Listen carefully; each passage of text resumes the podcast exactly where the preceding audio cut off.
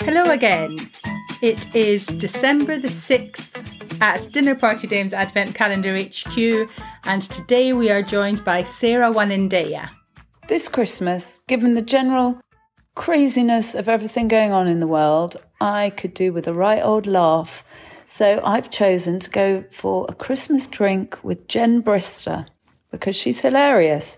And given my penchant for tequila, I've chosen a Paloma for us to drink. It's also a nod to Jen's Spanish mother, who's the subject of quite a lot of her stand up, because Paloma in Spanish is apparently a dove or a pigeon. But in drink form, it's tequila, lime juice, and grapefruit soda, and it's delicious. Happy Christmas, everyone.